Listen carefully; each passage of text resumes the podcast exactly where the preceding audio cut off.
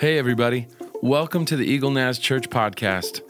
My name is Trevor, and I'm one of the pastors here at Eagle Naz. We hope that the next 30 minutes helps you grow in your relationship with Jesus and that you will see how God wants to move in your life. Thanks for listening. In our It's Personal journey, we uh, met Zacchaeus. Remember him? And Zacchaeus taught us that, that God knows our name. He knows our need. He knows our past. And we get to camp there today learning that, that Jesus knows our past and he still pursues us. Okay, like everybody. Jesus knows our past and he still pursues us. He loves us. He cares for us. He goes after us. Isn't that wonderful news this morning? And he knows our potential. Next week, we get to step in to the understanding of how much God knows that, that we could be involved with his purposes and his plan, and how he has incredible potential for each of us as we marry our lives to his. What a blessing that will be. Uh, I, I, love the It's Personal focus today about the past. It, it, it takes place in a site that I was able to visit in Israel. Steve Crane is my friend. I've gone with him to Israel now three times, and uh, he's gone 21 times, and he's only, out of 21 times, only three times has he been able to visit a place known as Jacob's Well. It's in what, they, what we call Samaria. Um, unrest can crop up at any moment, and so it's just very rare that, that the peace is just right and the, the bus schedule is just perfect, and, and you get to go there. Uh, as, as, we got ready to go to Jacob's well in Samaria, I'd heard about it. I'd read about it in scripture. They say that the well is so deep that you can drop water and just wait for it, wait for it, wait for it, and then you can hear it. It's true. And it's crystal clear, and you can drink it to this day. And it's cold on the hands, and it feels good on the face, especially on a Mideastern afternoon. Samir and I talked. He was my guide, and I said, Samir, I, I want to tell our people the story of Jacob's well. It has special significance about getting past our past. And he said, Well, it's covered now by a, a church, and there's an Orthodox pastor, and it's a quiet site, and ladies and gentlemen are covered up all over the place. And if you even try to speak, they'll probably stop you. And nonetheless, I said, Well, Samir, I think we're going to sing and I'm going to share. I think Jesus wants that. Isn't that great? and so we got inside and we, we found the, the, the well and we, we put a bucket down all the way down and pulled it up and washed our hands and our face. And oh, it was as cold as they said and it was as deep as they said. Archaeologists love wells. Buildings move, sands shift, waters waterways away from the sand, but wells almost never change their location. And we began to sing. I think the song that Teresa led us in was How Great Thou Art. Oh, that girl can sing. And, and God began to touch me, and, and it was such a blessing. And as we got ready to leave, the Orthodox priest stood up and I go, Oh, you blew it now. And he handed me a, a flask of water from Jacob's well and he'd sealed it with wax with his own hand. And it ended up being a great blessing. Steve Crane and I are not the only ones who don't go there often. Jesus didn't go there often. It wasn't a place that a good rabbi would be seen. The, the road, if, if we throw a map on the, the screen, uh, there's a, a great valley that is dividing the nation north to south. And if you wanted to go to uh, Galilee from Judea and the Jerusalem area, it's obvious you'd head straight north, wouldn't you? Except for their bandits on the way. Samaritans were known to rob Jewish people. Uh, great harm was done to one another as they went. In fact, Jesus one time tried to go through this region and he was stopped. Can you imagine that? They thought they could stop Jesus. And those who are with Jesus, his disciples, I believe it's Luke who records the incident and says, Do you want us to call down fire on them and consume them? Oh, that'd be a nice evangelistic strategy. and the, the word is that Jesus rebuked them. It's the same word that was given when Jesus rebuked the waves that were ready to destroy his own disciples. It was that protective, instinctual, absolutely not kind of voice of Jesus. Jesus doesn't take offense at their offense, and he knows that he has to, to go north to south. But I, I have to reiterate a good rabbi won't take that route. They will go, you can see a dotted line on the map, and, and they will go all the way uh, across uh, to the right to the, the waterways of the Jordan, and they'll, they'll go up through Jericho and they'll, they'll go north, and they'll take a, an extra 20 miles. Now, for us, that's 20 minutes, but in walking days, it's a day and a half. How much would you have to hate somebody to walk a day and a half not to go near them? You see, the Samaritans and the Jews, what happened is 600 years before, this is kind of a long family feud, isn't it? 600 years. 600 years before, the, the Babylonians had come in and they'd captured the area and they took everybody with them captive to Babylonian, Babylon, except for the least of these, the poorest of the poor. And then the king of Assyria comes in later and he plants enemy folks Assyrians in the area and they intermarry, and the religious practices get mixed up with Judaism and the cultures of idols worship. And so there's no distinguishing between that culture and this culture. And, and the Jews uh, begin to hate the Samaritans, and the Samaritans hate the Jews. And Samaria writes its own history book to explain the way things are. And they even create their own place to worship. These people can't stand one another. And, and the lady today that we're going to meet, she goes to Jacob's well at noon. And she's that kind of lady. She's an outcast in the society, and she doesn't have friends anywhere for any reason. And Jesus is going to say, John records it, and Jesus says, I have to go there. I have to go and pursue this lady with a past. So that's where we find ourselves in the passage. It, it's, it's an enormous passage. I hope you, you uh, are ready to stand on your feet for a while because we've got to unpack a, a large scripture this morning because it all relates to this theme Jesus knows my past and pursues me anyway. Aren't we glad? Let's stand on our feet this morning. And he had to pass through Samaria. So he came to the town of Samaria called Sychar, near the field that Jacob had given his son Joseph. Jacob's well was there, so Jesus, wearied as he was from the journey, was sitting beside the well. It was about the sixth hour, that's about 12 noon. A woman from Samaria came to draw water. Jesus said to her, Give me a drink, for his disciples had gone away into the city to buy food. The Samaritan woman said to him, hmm, How is it? that you, a Jew, ask for a drink from me, a woman of Samaria. For Jews have no dealings with Samaritans. Jesus answered her, If you knew the gift of God and who it is that is saying to you, Give me a drink, you would have asked him, and he would have given you living water. The woman said to him, Sir, you have nothing to draw water with, and the well is deep. Where do you get that living water. Are you greater than our father Jacob? He gave us the well and drank from it himself, and did as did his sons and his livestock. Jesus said to her, Whoever drinks of this water will be thirsty again, but whoever drinks of the water that I give him will never be thirsty again. The water that I give him will become in him a spring of water, welling up to eternal life. The woman said to him, Sir, give me this water so that I will not be thirsty or have to come here to draw water.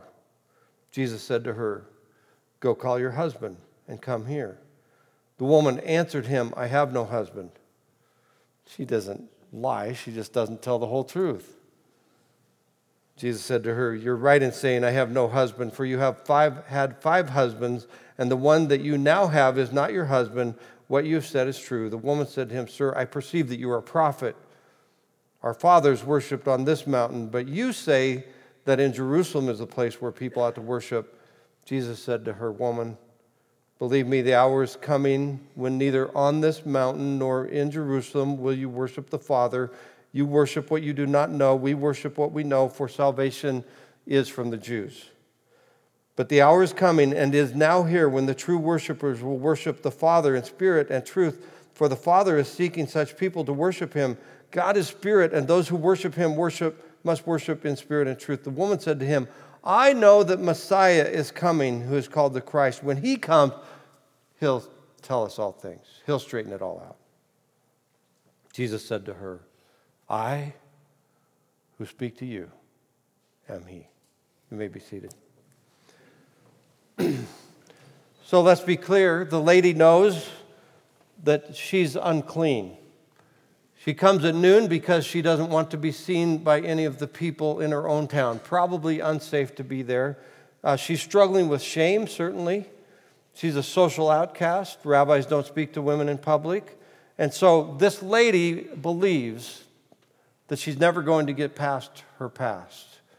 She believes that her failures have been fatal and that her past has been poisoned and her present is paralyzed by the things she's done. Certainly, God no, has no future for her, given what she's done in the past. But there's good news Jesus knows our past, and He pursues us, and He knows that we have a future and a hope, and He desires to bring us forgiveness and dissolve away our shame. Hmm. Just that like that woman, it's possible that we can think that our failures are fatal. It's possible that we think we can't get past our past. But there is no sin that the love of Jesus Christ cannot address. And so uh, we see this, this lady as she comes to Jesus, uh, he pursues her and he begins to dialogue with her at great risk to himself and his reputation, he just jumps across the line and starts talking to her. And he begins to dialogue with her, and she feels this immediate safety in the presence of Jesus. I, think it's worthy of mentioning when we think about getting past our past and helping others to get past our past that Jesus just has a conversation with her. That the fact that Jesus is in a dialogue means that a, a barrier has been broken down. So it, it might be that God would call us to, to have dialogue with people that, well, frankly, we don't associate with. Well, that I'd walk a day and a half to know that, but you don't understand the history of Jesus enters into dialogue with her and, and she's a woman, and he's a Jew, and he's a rabbi, and she's a relational shipwreck. But Jesus crosses the line and has a dialogue. I, I love the thing where he begins to talk to her and, and says, I want to offer you living water. She understands that to be water from a, a creek, water from a river somewhere, as opposed to stagnant water, still water, maybe even the well water. She's tired of reaching down that far, all those hundreds of feet to pull up the, the bucket of water. And, and she thinks that Jesus is going to offer her some kind of replacement because she thinks what she needs will take care of her. And if Jesus, if we keep doing what we're doing, but it's a little bit easier, it'll be okay. Jesus doesn't want to just make it a little bit easier. Jesus wants to change the whole landscape of her life and does. And so he, he begins to talk to her about this life giving water, and, and he cuts to the chase. He says, Go tell your husband. Don't you love that about Jesus? That he knows just how to get to her. Yeah, just we'll take care of that living water thing. Just go tell him. And she says, I, I don't have a husband. She doesn't reveal about her past. She just says, I don't have one. Again, she wasn't lying. But Jesus gets to the core issue, and she's had five husbands. Can you, get, can you, can we imagine that? My wife can only handle one. Five relationships that all went south. and everything's a mess. And then he, he zeroes in and he says, And the one you now have is not your husband. Uh, in, in Jesus' day, that's a capital offense.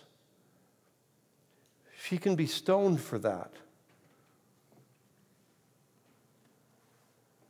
Do you notice something about this? Where, where's the transcript that says, and she ran for her life? She got out of there. She bolted. She became quiet. What I see from the text is that she feels absolutely safe uncovering her life before Jesus.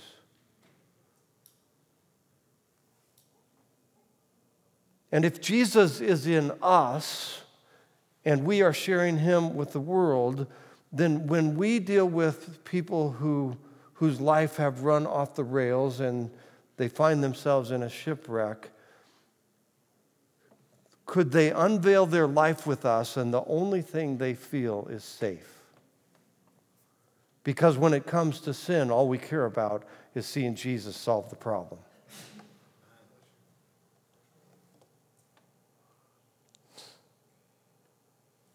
I, don't know about you, but for me, there's something to unpack there. That people need to be so safe that they feel no shame with their past. Any of you guys guilt packers? Uh, when I was uh, a kid, I found myself at the altar all the time. Big heart, huge shame. I just, anything I did wrong, I felt terribly guilty. I would confess before they caught me.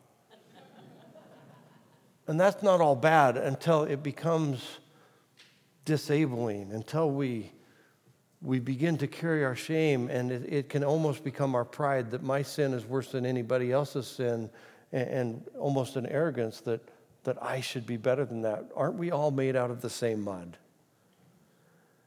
And I remember one time coming to the altar and just begging God, Would you forgive me? Would you forgive me? Would you forgive? Saying over and over again. And all I heard, I don't hear voices very often, but, but if it was a voice, if it wasn't, it sure felt like one. And all I felt were the words I already have I've already forgiven you. And I was free from guilt by the grace of Jesus' shed blood as my sin was dissolved away. And I love what we see in the story that this lady has this dialogue and she ends up being able to share her story. In fact, in verse 27, it says, Just then the disciples came back and they marveled that he was talking with a woman, but no one said, What do you seek? or Who, Why are you talking with her? They talked with each other about it, but they're sure not going to talk to him about it. So the woman left her water jar and went away into town. She left her water jar. John loves metaphors, and, and the water jars they carried were much bigger than this, eight pounds per gallon for the water, and she was packing it around, and it represents her old life. And after she met Jesus, she left it behind her. Yeah. Why? Because as she was talking to Jesus, she knew that she had all kinds of sexual sin in her life, and, and, and she gave it to Jesus, and and he took the power of the cross and she probably tried to bring it back up, but it was gone when she tried. And, and Jesus just dissolved it away. Yahoo? I wonder, I mean, John tells us later that if all the things that Jesus said and did were recorded in the book, this book, all the books in the world couldn't contain them, but these were written that you believe. I, I think that he picked this story because sexual sin sticks to us in a way that other sins don't because the enemy loves to use shame as an umbrella to beat us over the head with. And Jesus loves to, to change it into a wonderful platform from which to share his glory. Anybody ever been selfish? Yeah, like, am I the only one? Anybody ever been angry? My kids sometimes remind me of a day I went postal, they call it. Oh, stop laughing, Colton. What about prejudice? The bad thing about prejudice is we don't know we have it when we have it. And when we reveal it, we want to hide it. But Jesus wants to uncover it and get rid of it, right? And stealing? Anybody stolen anything? Am I the only one that's stolen? God bless the three people out there that are with me. And gossip. Oh, that juicy morsel that goes out so well, and then you just beg to bring it back and it won't come back, right? Dishonesty. Anybody ever had this sin? Like to wear it like a badge? Or how about just letting the cross dissolve it away?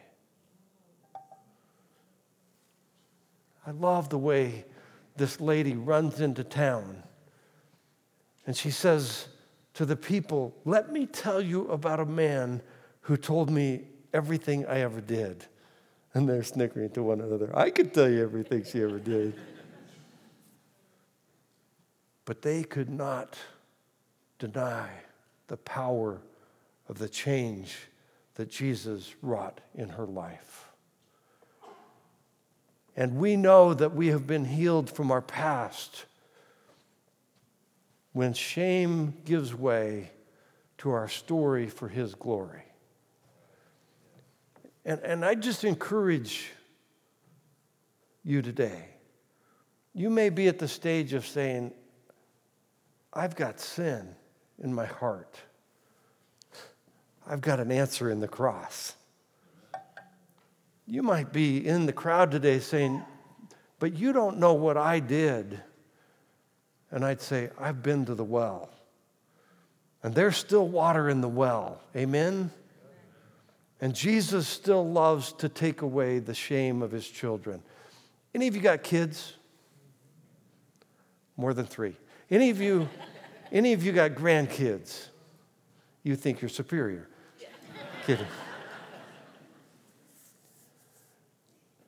Anybody love your kids? Yeah. If your kids went off the rail, if they did something scandalous, if they had five spouses, would you stop loving them? Would you hope in your heart because of their awful sin that they would wear a badge of shame all their life? No. Would you not pursue them regardless of their past with a passionate love that would not end, even if it cost you your very life? Jesus does that and did for us. So the message is for all of us, isn't it? For we are all sinners who have needed saved by the grace of Jesus Christ. We are all those who have carried shame. I asked my life group about, we were studying the Zacchaeus passage, and just at the end, I got off script a minute and I said, Hey, could we just talk? I love life groups, by the way. And I said, um, Let's just go around and talk about how things have changed since we've met Jesus. And every single person in the room, without exception, could talk about dynamic, powerful, permanent, lasting change wrought in us, made in us by the power of Jesus Christ and his loving spirit. God loves to change our story for his glory. And so, as we, we think about this, as we get ready to take communion, we get to share the message. We get to take people to the well. Amen. Jesus' Spirit is in us. I, Steve Carter is coming to, to speak on October 27th. He, we're going to start a new series in October called The Invitational Life. And, and Steve Carter was in Bethlehem in the Middle East, and he couldn't sleep because of the plane and the, the changeover of time and jet lag. And so he went into Bethlehem and he, he saw a bunch of soldiers in camo gear with big guns in a, a, around a hookah bar. I don't know what a hookah bar is. Anybody know what that is? Okay, go ahead and laugh at me. I don't know these things. Anyway, the Holy Spirit breathed into Steve's heart and said, um, Go talk to them. he said, uh, Lord, I don't really think you want me to go talk to them. They're kind of scary. Jesus doesn't seem to be scared of what we're scared of. And he said, Steve, go talk to them. Steve says, Okay, if you want me dead, I'll go. He didn't really see that, but it, what he was feeling. And so he walked over to them and he did the only thing he knew to do. He said, Hi, I'm Steve. And one of the guys says, Like Steven Seagal? And he says, Yeah, just like him. Do you know such and such movie? And Steve said, It was a terrible movie, but I happened to watch it. Go terrible action movies. Anyway, he, he, the guy said, Oh, yeah, that, I love that movie. That's my favorite. And he said, Are you guys from Bethlehem? And they said, No, we're from a little town. There's 25,000 Palestinian refugees in a two square mile area. That's our home. We're here uh, as soldiers, and we're going back there tomorrow. And, and Steve said, Really? My team, we're, we're doing a, a tour group over there, and we're going to be in Sychar, Shechem, Nablus, Jacob's Well. Have you ever heard of it? No, we've never heard of it. We're Muslim. We've heard of Jacob, never heard of the well. He says, Well, let, would you like to come to the well with me? And so they entered into the, the well, which the, the room holds, it's like from, from this music stand over. You who went to Israel, isn't it cram packed? And, and they, they got in that area, and he started talking about uh, salam, which is Arabic for peace. And he said to these, these soldiers of a different faith and a different culture, and we don't mix, and they don't mix. And, and he said, Would you like some water? And he, he put the water down in the well, and they drank from Jacob's well. And, and then he said, Would you like the peace that Jesus Christ offers? And they said, We've never heard of him. And he said, Well, let me tell you about Jesus and how he can give you living water. And would you like to accept him? And all of the soldiers that day accepted Jesus as their personal Lord and Savior. Today, as we get ready to take communion, there may be somebody in the crowd that wants to stop defining yourself by your shame. There might be somebody who's never asked Jesus into your life, and you would like to just drink from that living water and start a brand new life and say, Jesus, I don't know what it's all about, but I want to start with you. And I want to be your child. And I want my life redefined. And our prayer team, uh, we have prayer team members in that room that would love to pray for you if you'd like to receive Christ. And, and a great moment to do that is when we take the elements. You'll be holding onto those elements. The ushers will come. They'll pass out the elements, and we'll hold those until we all have them. And you may have never taken communion before. And you're going to hear the words, My blood shed for you, my body broken for you. That's Jesus' death on the cross for us to forgive our sins because Jesus knows our past and pursues us.